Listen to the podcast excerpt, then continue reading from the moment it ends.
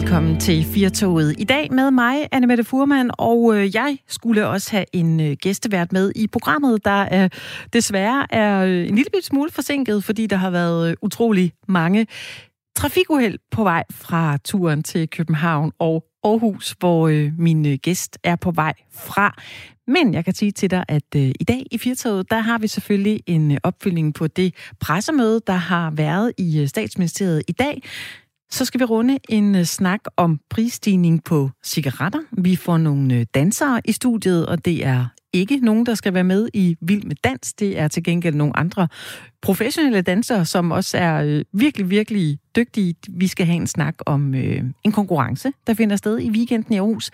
Så skal vi tale om coronavaccine, og så er der jo forhåbentlig snart en snak med gæsten, også senere i programmet, som jeg har med. Og lige nu er dagens gæst med på en telefon. Velkommen til dig, Anne Grethe Bjerris. Tusind tak skal du have. Tusind tak. Jamen, jeg sidder jo her i min bil. Det har været helt crazy. Ja, det har jo været helt crazy. Det er noget med, at du simpelthen har løbet ind i sådan cirka 2-3 uheld på vej fra København til Aarhus, ikke? Altså, fuldstændig. Jeg har siddet stille i bilen, og så har der været vejarbejde, og nu har jeg lige siddet stille igen i en kø. Det er meget, meget utroligt. Ja, det er det faktisk. Og jeg skal lige høre, Anne-Grethe, du kørte jo fra København, og så skulle du til Aarhus. Hvor langt er du nået indtil videre? Fordi så kan jeg jo begynde at tælle, hvornår du kommer. Jeg er lige kørt forbi et skilt, hvor der står Horsens V. Ja, okay. Ja. Jamen, det er godt. Men der er mange biler her også, altså jeg ved ikke, hvad der sker. Nej, det kan være, det bare er en af den slags dage, hvor pressemøder og trafikuheld og mange biler på vejen en fredag eftermiddag. Det er godt, solen skinner. Kan vi ikke blive enige om det? Jo, det er dejligt. Det er dejligt. Anne-Grethe, du er jo dagens gæstevært i Firtoget i dag, og det betyder egentlig, at du skulle have siddet her lige nu over for mig, men det kommer du til inden så længe, satser vi på. Så er du med begge timer i dag, og du er her også, fordi du har skrevet en bog, vi skal tale om. I Guds rige hedder den. Og den glæder mig til at dykke ned i sammen med dig lidt senere. Men der er også lige en ting, vi er nødt til at tale om, fordi vi får jo nogle dansere i studiet. Ja, og jeg ved jo, det er ikke nogen fra Vild med Dans, men du har jo været med i Vild med Dans. Ja, men det har jeg jo. Det var, ved du hvad, det er helt tilbage i 2008. Ja. Det er altså længe siden, men jeg fik jo en 3. plads og dansede med Michael Olsen, og det var en af de vildeste oplevelser i mit liv, altså simpelthen så vildt. Ja. Er det noget, du har holdt ved, siden du var med i Vild med Dans? Desværre. Altså, men jeg elsker jo at danse, men standarddansene og de der latindanse, de er så svære, så det ville kræve, at man skulle gå til dans. Så jeg hopper ikke bare ud i det, fordi det er for svært. Vi får nogle professionelle dansere i studiet i dag, og der kan vi jo egentlig også høre på dem. Altså, hvad sker der egentlig for det her med, hvor meget skal man egentlig kunne for at kunne præstere på et professionelt dansegulv? Fordi det ser jo ud som om lige nu med dem, der er ved at øve sig til Vild med Dans, at det kræver noget, ikke? Det gør det. Altså, jeg må sige, at det har været en af de største udfordringer at lære sådan en speciel dans på en uge. Det har været helt vanvittigt. Altså. Ja. Ja. Jamen, det er godt, Anne-Grethe Bjerris. Ja. Du er jo dagens gæst i Firtoget og får måske sådan lidt en underlig introduktion, fordi den bliver jo fra bilen. Havde du nu siddet her i studiet sammen med mig, så ville jeg sige til dig, at lige nu skal vi til at tale om priskrig på cigaretter, så jeg nok også har spurgt dig, om du er ryger? Jeg er slet ikke ryger, men det har jeg været i stor stil, vil jeg sige. Ja. Altså, jeg har røget 20-30 om dagen, altså. Det er så... jamen, det har jeg. Det er 17 år siden, jeg stoppede. Og man kommer til at tænke på... Altså, fordi først så stoppede jeg, da jeg fik mit første barn. Han er 24, ikke? Jo. Og så da jeg havde ammet ham færdig... Så startede jeg simpelthen igen. Og så, jeg kan huske, at man sad, når han var kommet i seng, så sad vi jo bare ude i køkkenet og røg smøger og sådan noget. Ja. Og så, når vi lavede Emmas dilemma, altså, vi sad jo i en tåge af cigaretrøg. Og så blev jeg så gravid med Yrsa. Og så stoppede jeg fuldstændig. Men altså, nogle dage kom jeg op på en 20-30 smøg om dagen, altså. Ja. Det lyder jo vildt, Anne-Grethe. Du selv børn. Er du ops på, at du ikke skal have børn, der begynder at ryge? Jamen altså, Osvald har røget i mange år, min store dreng, men nu er han faktisk stoppet. Men nu bruger han de der snus-ting, han sætter op under overlæben. Ja. Og Yrsa har begyndt at ryge lidt også. Så jeg ved simpelthen ikke... jeg synes, det er... jeg er så ked af, at de ryger, for jeg ved, hvor pivfarligt det er, altså. Ja. Der er så mange med lungekræft, og det der snus, det får du jo kræft af inde i munden, altså. Ja. Jeg bryder mig ikke om det. Nej, det er godt. Så har vi det på plads, og det er jo, det er jo godt at vide. Det kunne godt være, at du stadig var festryger, eller en, der stadigvæk lighævende 20-30 smøger ind om dagen. Det gør du ikke så. Nej, ingen gang festryger. Nej, jeg har fået respekt, og jeg vil også sige, efter Gilbert har været igennem hele det her cancerforløb, så tænker jeg, at jeg skal passe lidt bedre på mit liv. Altså, jeg har ikke lyst til at skalte og valte med det, og så foretage mig noget, hvor man simpelthen er så i risikogruppe for at få cancer. Det er simpelthen for dumt. Ja. Det skal jeg ikke. Godt så. Anne Grethe Bjerris, vi siger farvel nu, og så håber jeg selvfølgelig, at du meget snart indfinder dig i studiet her i Firtoget, fordi du er jo dagens gæstevært i dag. Så, jeg kommer lige om lidt. Det er godt. Det kan være, at jeg ringer til dig om en 10 minutters tid for at høre, hvor langt du er nået. Ja, det er godt. Det er godt. Vi ses, Anne Grethe. Ja, vi gør. Hej. Og det var Anne Grethe Bjerris, der er dagens gæstevært her i Firtoget i dag. Det plejer jo at være sådan, at når vi har en gæstevært med, jamen, så er man jo aktivt med i programmet i hele 2 timer. Men vi håber, Anne Grethe Bjerris er her i Aarhus inden så længe. Der har været en del uheld, ved jeg, fra turen til København og Aarhus. Hvis du lytter med i Firtoget i dag, så er du da også mere end velkommen til at ringe ind til programmet, hvis der er noget, du gerne vil byde ind med. Nummeret det er 72 30 44 44. Du er også mere end velkommen til at sende en sms. Du skriver R4, og så sender du din besked afsted til 1424. Det kan jo være, at du er en af dem, der lige nu sidder på en fredagsbar måske og nyder en øl. Så kan det være, at du ikke har tid til at høre radio, men hvis du gør, så vil det da være meget fint lige at høre, hvad siger du egentlig til de her nye restriktioner, der er kommet i dag på pressemødet med, at blandt andet bare skal lukke kl. 22 over hele landet. Vi vender det senere i programmet, når vi taler med Radio 4's politiske reporter Peter Sindbæk og også et par andre mennesker, som det her går ud over. I hvert fald velkommen til fredagens udgave. Jeg hedder Anne-Mette Fuhrmann. Tobaksindustrien i Danmark har kastet sig ud i en priskrig. Cigaretpriserne daler, selvom der siden 1. april har været en ny lov, der øger afgifterne på cigaretter. Først var det Dansk Handelsblad, der kunne berette om, at tobaksproducenten Philip Morris havde sænket priserne på cigaretter, og nu lader det til, at der er flere lave priser på vej. I hvert fald, hvis man skal tro kommunikationschefen i Rema 1000, som på Twitter bekendtgør, at de store tobaksproducenter varsler flere prisfald. Han kalder på en politisk løsning, fordi detailhandelen ikke selv kan regulere priserne. Lige nu har vi Niels Them Kjær med i programmet. Velkommen til dig, Niels. Tak skal du have. Du er projektchef for tobaksforebyggelse ved Kræftens Bekæmpelse. Hvorfor er den her priskrig opstået? Ja, det hele starter jo med, at vi i virkeligheden havde en situation, hvor der var flere og flere børn og unge, som begyndte at ryge i Danmark. Og derfor så var der et bredt flertal for at hæve afgifterne. Og i forbindelse med finansloven blev det besluttet, at afgifterne skulle stige, sådan at det skulle slå igennem med nogle priser, der betød, at i rundetal, at cigaretter skulle stige fra ca. 40 kroner pakken til ca. 55 kroner pakken. Mm. Og det skulle starte 1. april. Og det vi så i første gang så, det var, at butikkerne og groceryfirmaerne, de havde opbygget store lager af cigaretter til gammel pris.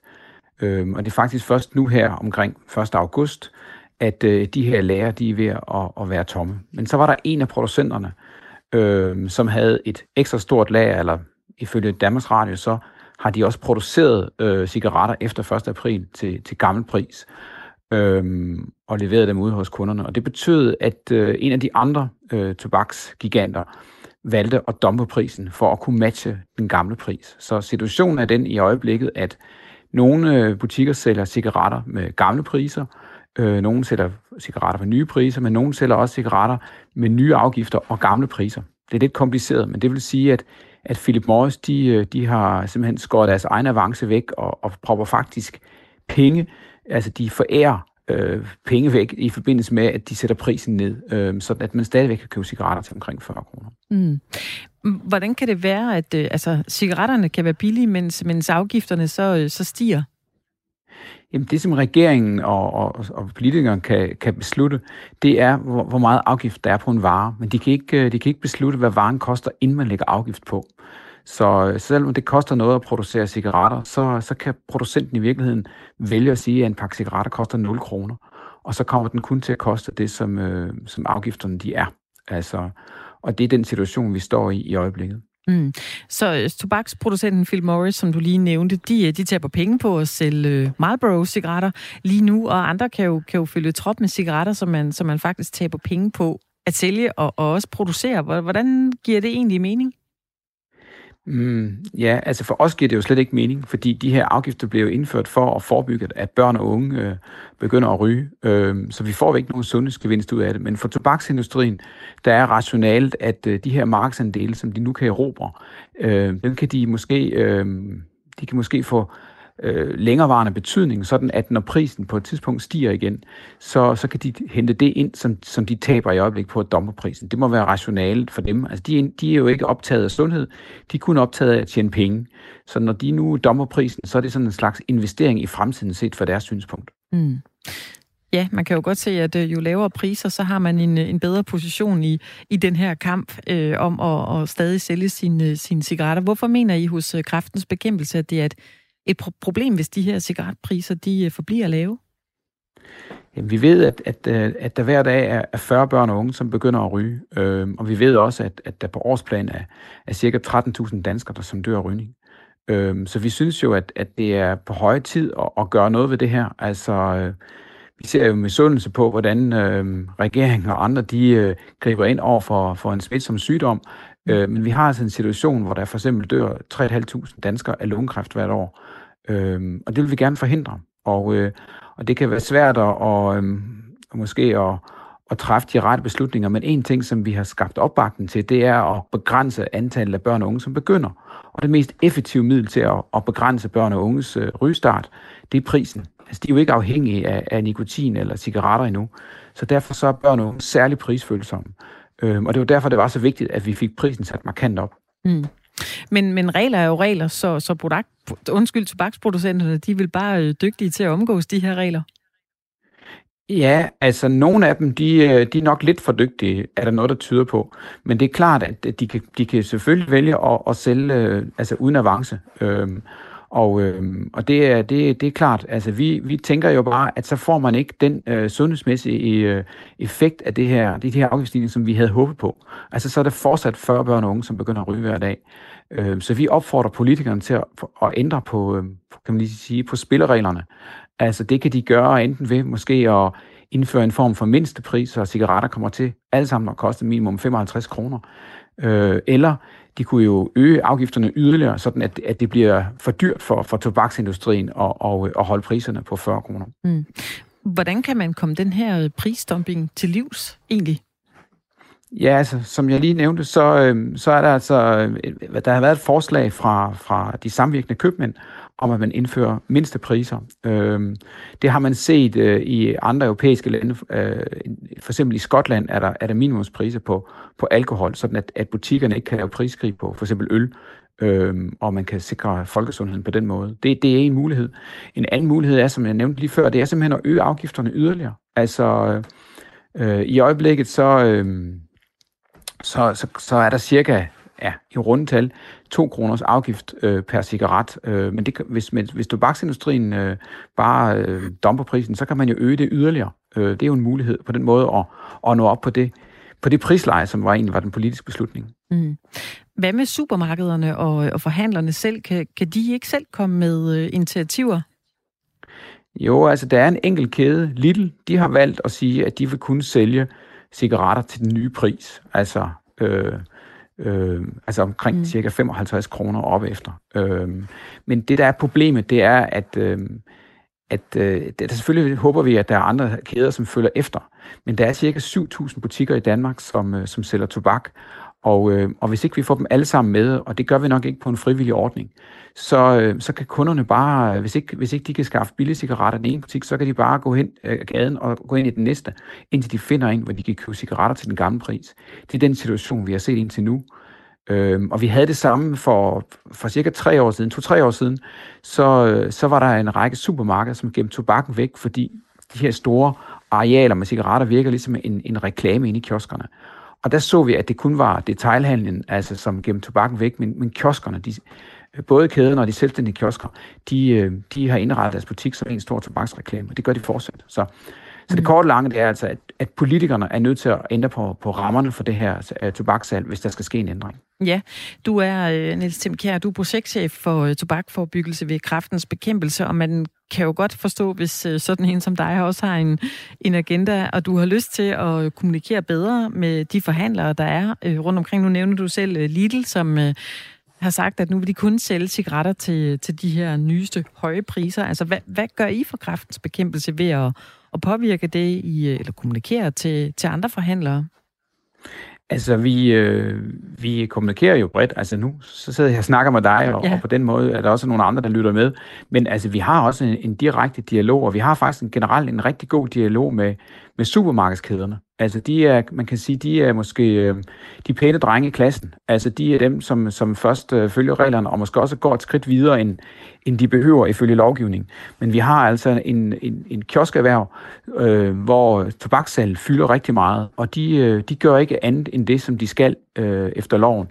Så jeg tror ikke, det er realistisk, at vi får dem til at sælge andet end de billigste priser og reklamere for cigaretter så meget som muligt i butikken, før vi får ændret lovgivningen. Mm. Tak skal du have, fordi du var med her i Firtoget. Niels Them Kjær, projektchef for tobaksforebyggelse ved Kræftens Bekæmpelse. Tak fordi du var med her. Jamen, tak fordi jeg måtte være med. Og vi har muligvis en lytter på telefonen også her i Firtoget. Er det jo sådan, at vi ikke bliver klogere, hvis du ikke ringer ind til os og blander dig i debatten, eller hvad vi ellers sidder og taler om. Og nummeret, det er 72 30 44 44. Og en, der har ringet ind i studiet nu, det er dig, Lise. Hej med dig. Ja, hej. Er du ryger? Nej, jeg er ikke ryger. Jeg har aldrig lært at ryge. Okay. Hvad har du at sige til det, du lige har hørt? Ja, jeg har det at sige, at jeg sidder og bliver meget harm, når jeg hører indslaget. Mm. Nu kan jeg ikke huske, hvem den mandlige deltager var, som man lige talte med. Det er en, der hedder Niels Them Kjær, der er projektchef ved Kræftens Bekæmpelse. Åh ja. Altså, det drejer sig jo om, at de unge ikke skal begynde at ryge. Og det er jeg helt enig i. Men jeg er fuldstændig uenig i den måde, man vil gøre det på. Og når jeg ringede ind, så er det i første omgang bare lige fordi, jeg blev så harm over, at det er de ældre rygere, som er afhængige af at ryge, som betaler prisen for, at de unge ikke skal begynde. Ja, på hvilken måde? Altså, jeg kender personligt flere rygere, der slet ikke ville være i stand til at holde op. Og de må bare betale prisen, og så får de jo ikke råd til mad og tøj og andre fornødenheder. Mm. Hvad siger du til det her med, at Lidl, for eksempel supermarkedskæden Lidl, de har nu lagt en stil nu med, at de sælger kun cigaretter til de høje priser? Ja, jeg synes, at det med mindsteprisen, det synes jeg lød acceptabelt. Da jeg hørte det der med, at alternativet til det var jo, at afgifterne ligesom bare skulle kunne stige opad uden loft på. Og der var det altså, at jeg greb røret, fordi jeg synes, det er så uansvarligt over for de mennesker, som... Og der vil jeg godt henvise til, at det er jo almindeligt kendt efterhånden, at... Og jeg kan huske, du havde faktisk... Det var museumslederen fra Aarhus, fantastisk god mand, synes jeg. Han gjorde opmærksom på det der med... Eller jeres diskussion var, at det jo var kommet frem, at vi ikke selv vælger vores adfærd på mange områder inden for sundhed og helbred. Og derfor så synes jeg, at det er de mennesker, der ikke er i stand til at træffe de her bevidste, informerede, eller hvad man nu forestiller sig, hvis adfærd faktisk ikke kan reguleres af afgifter, at det er dem, der skal betale prisen. Så der er en voldsom social slagside her, synes jeg. Mm. Og i det hele taget, altså for de mennesker, der har røget, og som jo ikke står over for at vælge, om de skal begynde. Mm. Ja. Tusind tak skal du have, Lise, fordi du ringede ind her til programmet. Kan du have en fortsat god fredag? Jamen, jeg siger tak, fordi jeg fik lov til at sige det her. Ja, det er helt okay. Ja, hej. Hej. Og nummeret, du kan ringe ind på, det er 72 30 44 44, og vi skulle meget gerne have en lytter mere med på telefonen. Hvem har jeg med her? Ja, det er mig. Ja, det er dig, der er på. Hvad hedder du? Nå, det er godt. Jeg hedder Ulrik. Hej, Ulrik. Ja, det er Jorden. Hej. Ja. Hej. Ja, super. Jeg ringer bare for at sige, at jeg forstår ikke, hvorfor det er, at politikerne lige så hurtigt så de kan reagere på corona. Altså med at lukke landet ned fra den ene dag til den anden. At de så ikke lige følger med på, hvad der sker ude i samfundet. Og så bare sige til Philip Morris, det der, undskyld at sige det, svineri, det gider vi ikke at have. Ja. Og så sætter man bare en smøg op til at koste 10 kroner. Mm. Det forstår jeg simpelthen ikke. Ulrik, altså, har du været ryger selv før, eller? Altså, min far har været storryger, ikke? Den gang jeg var barn, og han fik jo at vide, at hvis du ikke stopper inden for et år, så du dør af det. Og det gjorde han så, ikke? Ja. Og personligt selv, der ryger jeg måske 10 cigarer om året, og det er højt sat. Ja. Jeg tror sidste år, der røg jeg 4 cigarer, tror nok, der var, og nogle pibestop, altså helt almindelige pibespak, ikke? Jo. Og jeg har aldrig haft noget problem med, og så bare holde det til det. Jeg skal hjem og ryge en pibespak eller et eller andet. Jeg forstår ikke, hvorfor politikere ikke reagerer mere skarpt på det. Altså, det koster mange menneskeliv hver år, og kræftforløb og alt muligt. Det gør det. 3500 mennesker dør af lungekræft lige om året, sagde Niels Them Kjær, der er projektchef ved tobaksforebyggelse hos Kræftens Bekæmpelse. Ja. Så det er jo selvfølgelig også et tal, der er til at få øje på. Jeg ved ikke, du har ham ikke rørt stadigvæk, eller hvad? Nej, det har jeg desværre ikke. Han er smuttet for nu. Hvad vil du gerne have spurgt ham om? Jeg vil jo godt spørge ham om, hvor hurtigt de kan indføre nye afgifter. Ja. Altså sådan rent juridisk. Ja. Fordi at, det er jo rimelig hurtigt til at indføre de her corona-restriktioner her, så tænker jeg så, kan det jo ikke være så svært at bare lige skrue en gang på momsapparatet eller på skatteapparatet på tobaksvarer. Ja, ved du hvad, Ulrik, det spørgsmål har jeg skrevet ned. Det kan være, at vi kan få fat på ham senere i programmet. Det ved man ikke. Det er i hvert fald relevant nok. Men det er jo selvfølgelig også lidt svært, når der er nogle butikker, der hopper med på det og sælger dem billigere, og så er der så dem som Lidl, der siger, at vi holder de høje priser. Det er jo også svært at påvirke. Ja, det er selvfølgelig rigtigt, men altså, det er jo, man skal jo tage samfundsansvar, ikke også? Og det er der nogle butikker, der gør, så er nogle, der ikke gør det. Og så må samfundet begynde at tage ansvar for dem, som ikke kan finde ud af at tage et ansvar. Ligesom vi gør med restriktioner med natteliv og caféliv og hvad de ellers kalder det. Mm. Det kan ikke være så svært, tænker jeg. Det er så nemt, ikke? Altså. Ja. Der er lige kommet en sms. Det kan være, at jeg lige må dele den med dig, Ulrik. Jo. Det er en, der hedder Connie, der har skrevet ind her til Firtoget. Det er synd for folkepensionister, der har røget i mange år. De må leve af havregrød på grund af de høje priser. Trafikken er meget farligere. Det var for Connie. Jamen, ja, det kan godt være, at man har røget mange år, men det gør det jo ikke mere sundt. Det gør det jo ikke mere sundt af, at du har røget mange år. Tværtimod. Altså, og der er mange undersøgelser, der har vist, at der er mange ting, så lever du et sjovt liv. Nej, du gør ikke. Du dør tidligere, og du har et mere, lorteliv. Slutningen af dit liv, end du vil et stykke af rådet. Det er der mange undersøgelser, der peger på. Mm. Ulrik, lige her, inden du smutter videre ud i fredagstrafikken, som jeg gætter på, du sidder i lige nu, kan jeg høre. Skal vi blive bedre til at sige det til hinanden? Sådan mand til mand? Altså omkring, man skal holde op med at ryge, eller hvad? Ja. Jeg synes, det er svært. Altså mine svigerforældre, de ryger selv meget. Jeg har spurgt flere gange, hvorfor de ikke stopper. Altså det er simpelthen så mange penge, kylder og vinduet. Ja. Du kan tage to charterferier hver år for det forløb, de ryger på. Ulrik, tak for den. Vi skal snart videre til nogle nyheder her i programmet. Så tak fordi du ringede ind til os, og så have en god fredag. Tak alligevel, god weekend. Tak. Hej. Okay. Hej, tak. Du lytter til fredagens udgave af Firetoget med mig, Anne-Mette Fuhrmann, og i dag på grund af pressemødet, så har vi nyheder her på stationen hver halve time. Vi er selvfølgelig tilbage. Vi har også en opdatering på det pressemøde efter nyhederne, men de kommer her med Dagmar Iben Østergaard.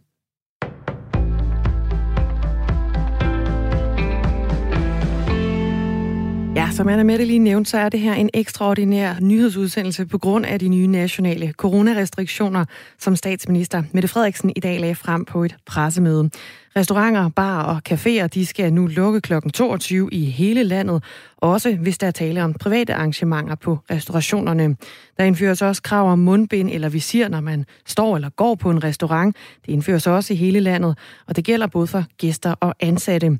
Forsamlingsforbuddet, det sænkes til 50 personer i hele landet. Arrangementer, hvor man sidder ned, vil dog fortsat være tilladt med op til 500 personer. Det gælder eksempelvis til sports- og kulturarrangementer, lyder det. Når vi sætter ind nu med flere tiltag, så er det for at få smitten ned. Vi er ikke det samme sted, som vi var 11. marts. Det er vigtigt for mig at understrege. Men det vi gør nu, det handler om at undgå, at vi kommer derhen, så vi undgår en reel nedlukning af store dele af vores samfund.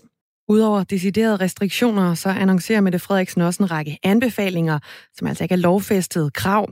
Både private og offentlige arbejdspladser, de opfordres til at lade medarbejdere arbejde hjemmefra i det omfang, det er muligt og hensigtsmæssigt. Der indføres skærpede restriktioner til besøg på sygehuse og plejehjem, og myndighederne de opfordrer borgere til at rejse med offentlig transport uden for myldretiden. Og derudover så opfordres borgere til generelt at begrænse deres sociale samvær. Alle de regler og alle de anbefalinger, vi kommer med i dag, fra natteliv til arbejdsliv til sociale relationer, de har et sigte, at vi skal ses færre og i mindre grupper for at få brudt smittekæderne, nøjagtigt som vi skulle gøre det i foråret. Alle nye restriktioner og anbefalinger her, de gælder fra i morgen, altså lørdag den 19. september, og så frem til den 4. oktober indtil videre. Og coronaviruset har altså spredt sig hurtigere og bredere til hele landet, end det var ventet. Så lyder det fra direktøren i Sundhedsstyrelsen, Søren Brostrøm, på pressemødet i Statsministeriet i dag. Vi havde forventet, at smitten ville stige, men det er sket tidligere, end vi havde forventet. Og det er bekymrende, at det er så udbredt, som det er, siger Søren Brostrøm. I alt 60 kommuner ud af landets 98 overskrider nu sundhedsmyndighedernes bekymringsgrænse ved 20 smittede per 100.000 indbyggere i løbet af den seneste uge. Det er 5 flere end i går. De nye på listen, det er kommunerne Allerød, Jammerbugt, Ringkøbing, Skjern, Skanderborg og Svendborg. Ishøj, de ligger øverst på listen. De har 267 tilfælde per 100.000 indbyggere. Brønderslev har 207 tilfælde, og Vallensbæk har 175 tilfælde per 100.000 indbyggere. Med det så tager vi lige et kig på vejret her til slut. Det bliver tørt og solrigt med temperaturer mellem 15 og 19 grader, og vinden den bliver svag til frisk. I aften og i nat tørt, først mest klart vejr, men i løbet af natten ventes tåge flere steder, især i Jylland. Jeg er tilbage med flere nyheder her på kanalen. Det er igen klokken 16.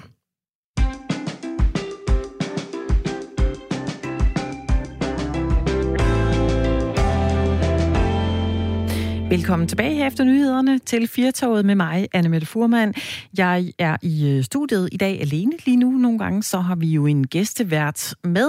Det er også en gæstevært, der er på vej. Det er Anne Grethe Bjerris, som skulle sidde med begge timer i Firetoget. I dag der har desværre været rigtig meget trafik, og også uheld på vej fra turen til København og Aarhus.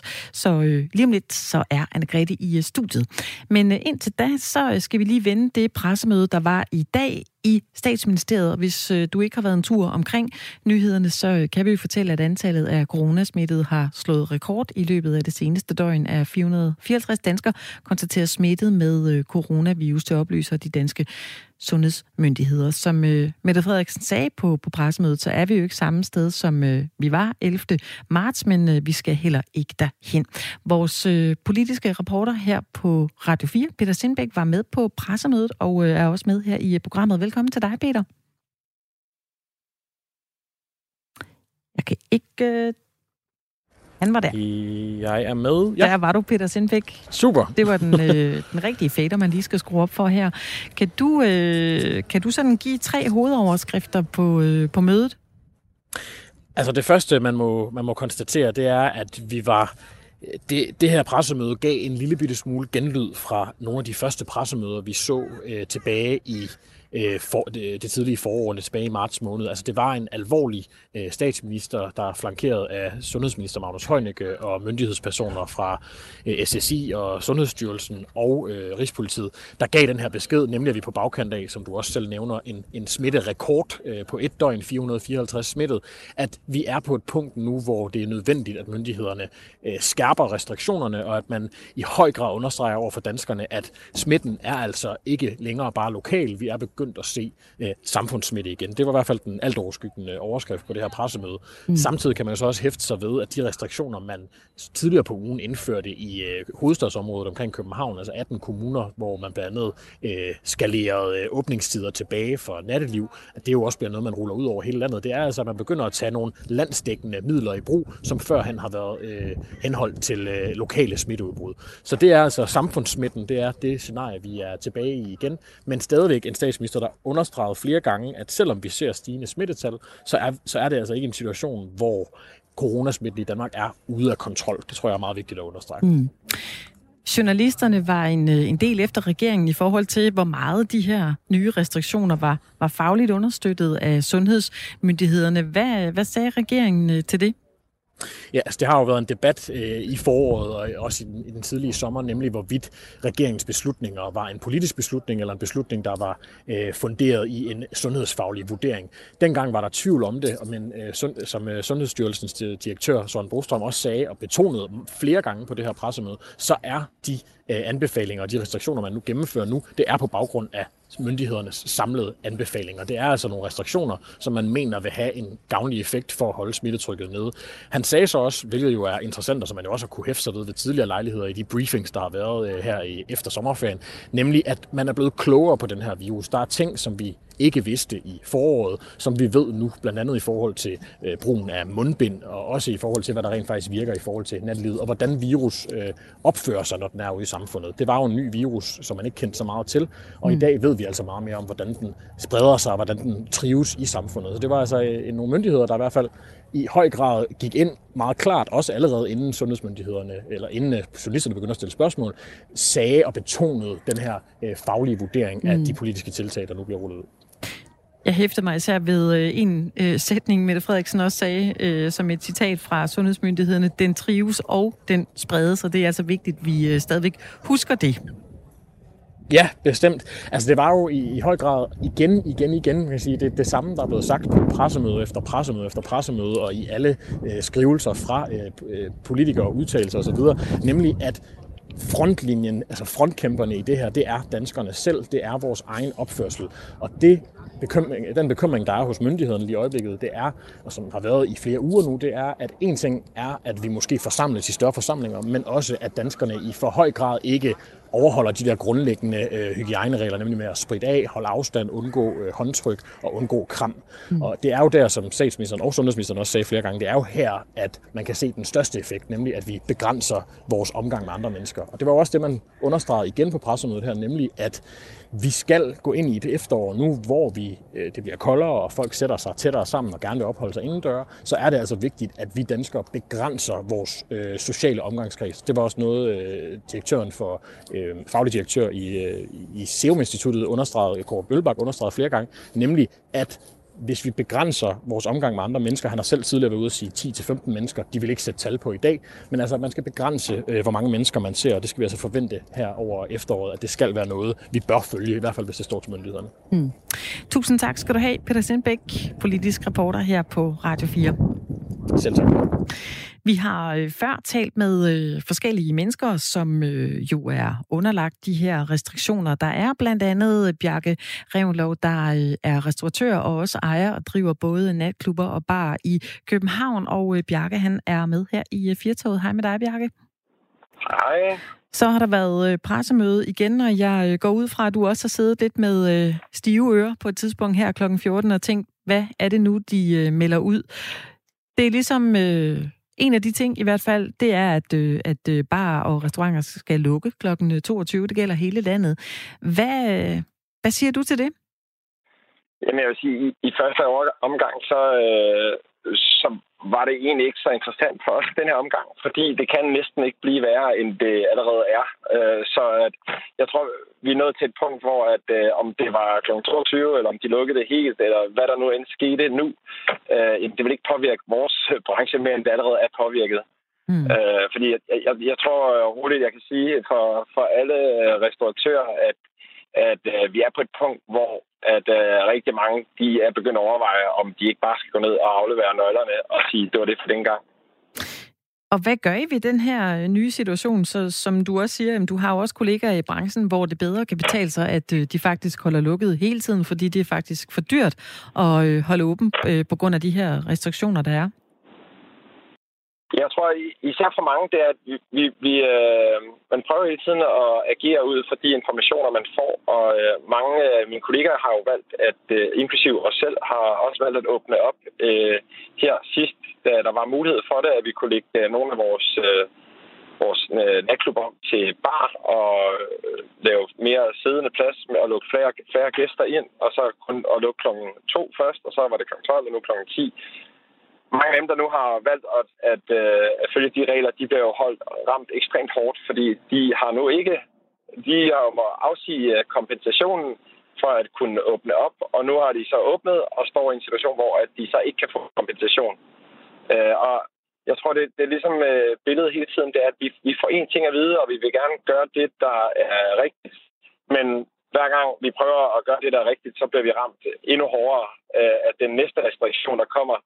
Og nu er der noget, vi har lige haft i dag et møde med en masse restauratører og dansk industri og vores brancheforeninger sammen med Erhvervsstyrelsen, hvor man virkelig kunne mærke, at grænsen for, hvad folk vil stå model til, er nået. Og vi føler lidt, at vi er at dem, der skal tage tævne hver gang, der er en restriktion. Og det er også os, der bliver talt dårligt om, hver gang, at der er et stigende smittetryk.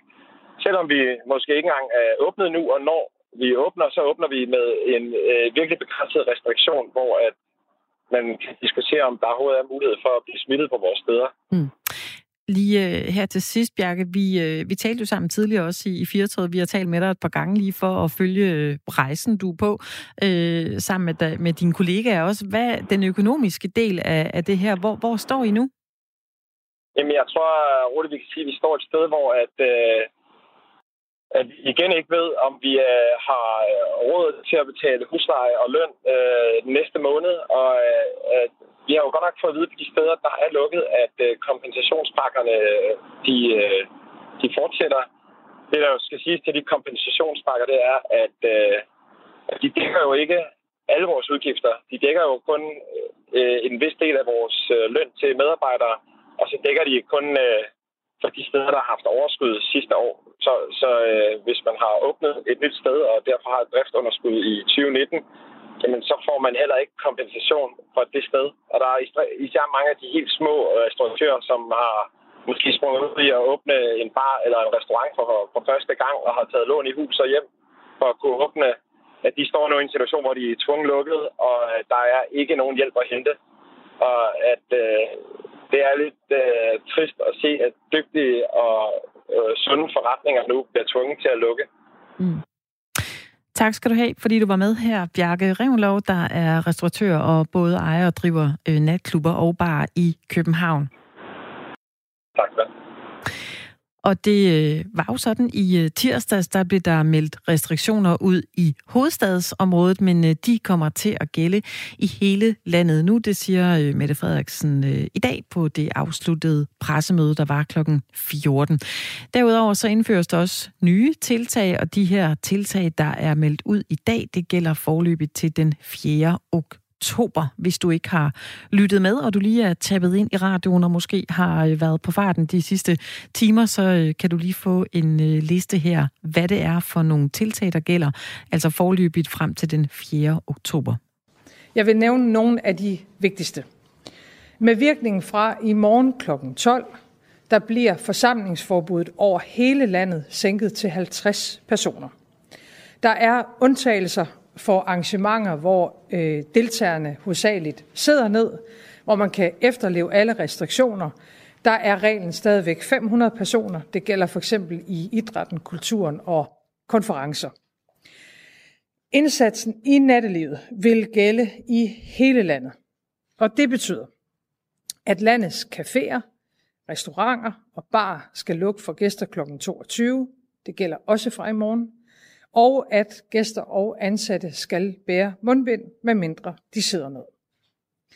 For alle andre arbejdspladser, både private og offentlige, der opfordrer vi til nu, at ansatte arbejder hjemmefra i det omfang, det er muligt og hensigtsmæssigt.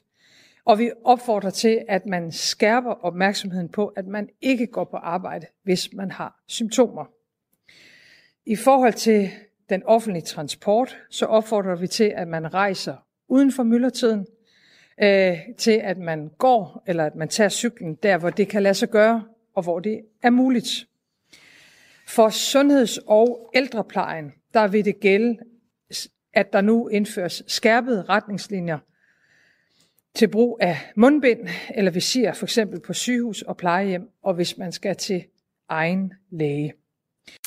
Og nogle af de her restriktioner, de kommer jo virkelig til at ramme både barer, caféer og restauranter. Og lige nu har jeg Christian Nørgaard med på telefonen. Hej med dig, Christian.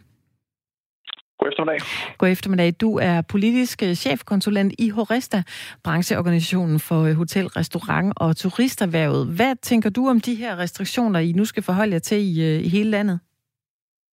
Det er vi rigtig ærgerlige over og synes, det er dybt urimeligt, at det nu igen er vores erhverv, der skal holde for og betale coronaregningen. Det er selvfølgelig dybt bekymrende, at smittetallet er stigende, men vi synes altså, det er urimeligt, at det nu er os, der skal betale regningen igen, fordi det fjerner altså eksistensgrundlaget for rigtig mange restauranter.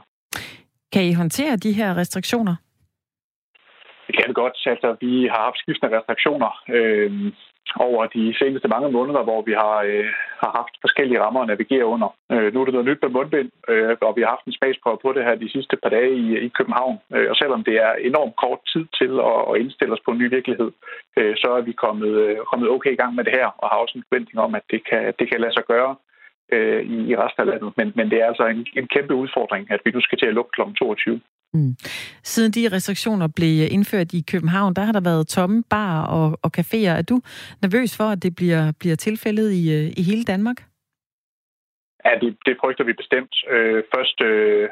Umiddelbare tal virker til, at det vil være tab på en lille milliard, som restauranter, caféer og værtshusene vil opleve her frem til den 4. oktober. Så det er altså ikke småpenge, når man på den måde får fjernet muligheden for at lave omsætning efter 22. Mm. Tak skal du have, Christian Nørgaard, politisk chefkonsulent i Horesta. Velkommen. Og nu har jeg fået dagens gæst i programmet. Jeg har talt om det tidligere i dag, at dagens gæstevært i dag, som er Anne Grethe Bjerris, var forsinket, fordi der havde været meget trafik på turen fra København til Aarhus. Nu er du her, Anne Grethe. Ja.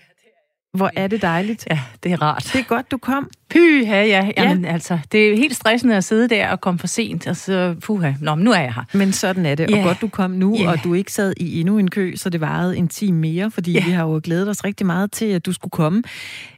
Du var med på en telefon lige her lidt over 3, hvor vi lige sagde hej. Ja. Og jeg ved ikke, hvor meget du sådan har fulgt med ellers på dagen i dag med pressemødet og nye tiltag, og om du har siddet og lyttet med på radioen på vejen over. Det har jeg, ja. Jeg vil sige, at der var mange, der ringede ind på det, vi startede med at tale om, nemlig rygning. Ja. Det er noget, vi lige har sat i gang her. Ja. Der var mange, der ringede ind på den. Du skulle næsten have været her, Anne-Grethe. Der var gang i den. Nu har vi lige talt om det pressemøde, der var her kl. 14, hvor der jo er nogle nye tiltag, der gælder frem til og med 4. oktober. Forsamlingsforbuddet sænkes til 50. Nattelivet. Ja. Ja, det hedder klokken 22, lige præcis, ja. Og så er det jo stadigvæk det her, som vi plejer. Vi skal holde afstand, vi skal spritte af, vi er fortsat i gang med den her svære dans med coronaen, som Mette Frederiksen sagde. Præcis. Og det er vi jo. Ja. Vi har talt om det før i programmet her, det her med, at vi ved jo godt, hvad vi skal. Ja. Men får vi det nu gjort? Hvordan oplever du det i din hverdag med den her dans med corona? Jamen, jeg må sige, at jeg er kommet til at sjuske lidt også her på det sidste. Nu har jeg så lige hørt pressemødet der, ikke? Og tænker, at nu skal jeg simpelthen stramme op. Men jeg synes, jeg kom til at sjuske med det her til sidst, fordi der er jo ikke nogen smittede, og der er sådan... Og så pludselig, så stiger den kurve jo meget tidligere, end de havde forventet. Og, ja. Jeg giver ikke hånd og krammer mere. Det er en albue fra nu af, fordi vi skal bryde de smittekæder. Ja. Altså, og jeg forstår også godt hele den frustration omkring at lukke barer og restauranter kl. 22. Men som Mette Frederiksen også siger... Det er jo endnu værre, hvis det går fuldstændig amok, og vi skal til at lukke virksomheder ned. Så vi skal have brudt de smittekæder nu. Men, ja. Men at der ryger 1 milliard, det kommer godt nok bag på mig. Ja. Ja. Hold da op. Du er glad for ikke at være barejer lige nu, eller restauratør? Det er med medfølelse, må jeg sige. Altså... Ja. Det er hårde tider. Ja. Der er jo sådan lidt dans omkring, hvem skal så lukke. Der er selvfølgelig mange i restaurationsbranchen, der siger, at vi kan godt holde de her restriktioner, der er. Vi kan godt sørge for, at der er holdt afstand. Vi er mandskab nok på dæk til, at vi kan sørge for, at folk bruger mundbind, hvis de rejser sig op. Ja. At de selvfølgelig også er frustrerede over det, så i gåseøjne går ud over dem igen, og ikke nogen andre steder, men... Det kan også være svært at vide, hvor er det så, man sætter ind. Jeg har været togpendler faktisk lige siden, i lang tid, men også under lockdown i starten fra 11. marts, så der var der jo ikke påbud om mundbind i togene. Nej. Og der tænkte jeg da også lidt over, jamen, hvad skal det egentlig til så, for at man laver en ændring? Synes du ikke også nogle gange, det kan være lidt svært? Det her. Nu siger du selv, du har slækket lidt på det. Jo, og det kom jeg jo også til. Og jeg forstår egentlig godt, selvom man føler, det er den store pegefinger, man skal, at vi ikke kan styre det efter kl. 22. Der er sådan den Danmarks store pegefinger hen over os, fordi selvfølgelig kan vi styre det. Men jeg kan også godt forstå bekymringen, fordi så ryger der noget alkohol ned, og så bliver der råbt og skreget og danset på bordene. Altså... Jeg kan godt forstå, at man lige siger, nu skal vi simpelthen lige passe på hinanden. Ja. Det bliver vi nødt til. Det bliver vi. Det er samfundssindet. Jeg ved godt, det er penge ud, men jeg tror, det bliver endnu værre, hvis vi bare lader det løbe. Altså. Ja. På en eller anden måde er det jo et lille plaster på såret, at vi har været her før under lockdown, og vi håber jo slet ikke, vi når dertil endnu. Jamen, vi kan gå på restauranter, og vi kan gå på barer. Det kunne vi jo ikke før. Der måtte vi jo bare sidde hjemme, ikke? Jo. Så den er ikke sådan helt lukket. Nej.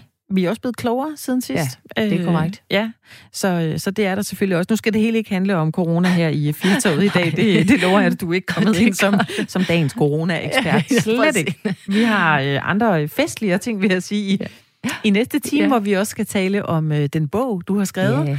Og så skal vi have besøg af nogle dansere. Ja, det glæder jeg mig til. Ja, måske kan vi få dem til at danse i studiet. Det ved jeg faktisk ikke. Det kunne være sjovt. Ja, det kunne være meget sjovt. Ja, det kunne være sjovt. Når det er én danser, der kommer. Jeg troede faktisk, måske det skulle komme 2. Det jeg troede, der kom en hel dansetruppe ind. Ja, det gør der ikke. Nej. Det må man jo ikke. Nå, nej, vi skal holde afstand, og vi kan ikke... Så mange må vi ikke være i studiet. Nej. Jeg tror bare, vi skal være glade for, at vi kan sidde her. Bestemt. Måske 3 i dag. Og du har jo selv været med i Vild med Dans. Ja, det har jeg. Det er nogle år siden nu. Altså 2008, tiden flyver. Ja.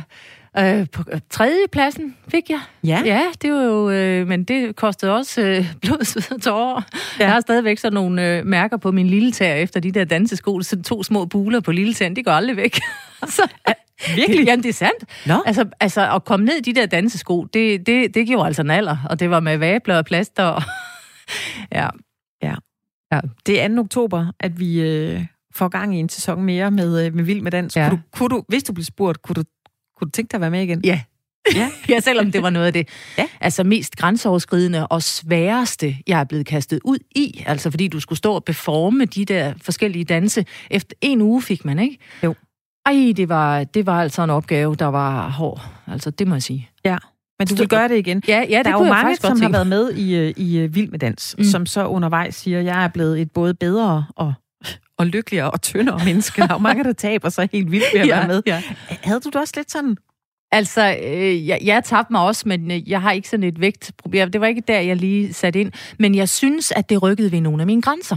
Fordi, og det kan jeg stadigvæk mærke. Altså, man tænker, nu kan jeg ikke mere. men det skal man. Altså, så der kommer sådan en udholdenhed, og men det, så klarer vi også det. Altså, hvis man kan 10 danse i træk, blive ved, og så tro på, at det skal lykkes, og det lykkes hver gang, så er der noget optimisme, det har kastet af sig, vil jeg sige. Det skal nok lykkes, selvom det ser helt sort ud. Ja. Altså, og du er jo en, der er vant til de skrå brædder. Man skulle måske ikke lige regne med, at du var sådan en, der var lidt fik lidt præstationsangst. Nej, men det er fordi, at det er bare noget helt andet at blive præsenteret for en rumba, for eksempel. Man tænker, jeg er skidegod på et dansegulv. Jamen, det er bare ikke sådan en rumba er. Det er ikke bare en impro. Så skal man vride foden den vej, og så, men kroppen vil ikke. Altså, der er noget kommunikation, hjerne, krop, der skal nogle baner, der skal ryttes for, at det spiller altså. Ja. Det er skidesvært. Ja. Det er godt. Ja. Det kan være, at I kan stå og tale om nogle fif. Du kan få nogle nye tricks, når vi får besøg i Tenergy. Ja. Vi starter jo altid programmet, når vi har en gæstevært med sådan lige at tjekke ind. Hvordan ligger landet? Så hvordan ligger landet i familie Anne Grethe Bjerris? Jamen, landet ligger jo sådan, at der er blevet lyst igen og kærligt igen oven på et forbandet cancerforløb, som også havde bølger med psykiske... Min søn, han er rask i dag. Men der kom, selvom han havde taget den sidste kemopille for 2,5 år siden, så var der så nogle psykiske dønninger. Mm. Men nu er vi back in business, og vi er glade, og det er dejligt. Ja, og det er godt. Ja, det er dejligt. Og du er flyvende med projekter? Jeg har jo lige...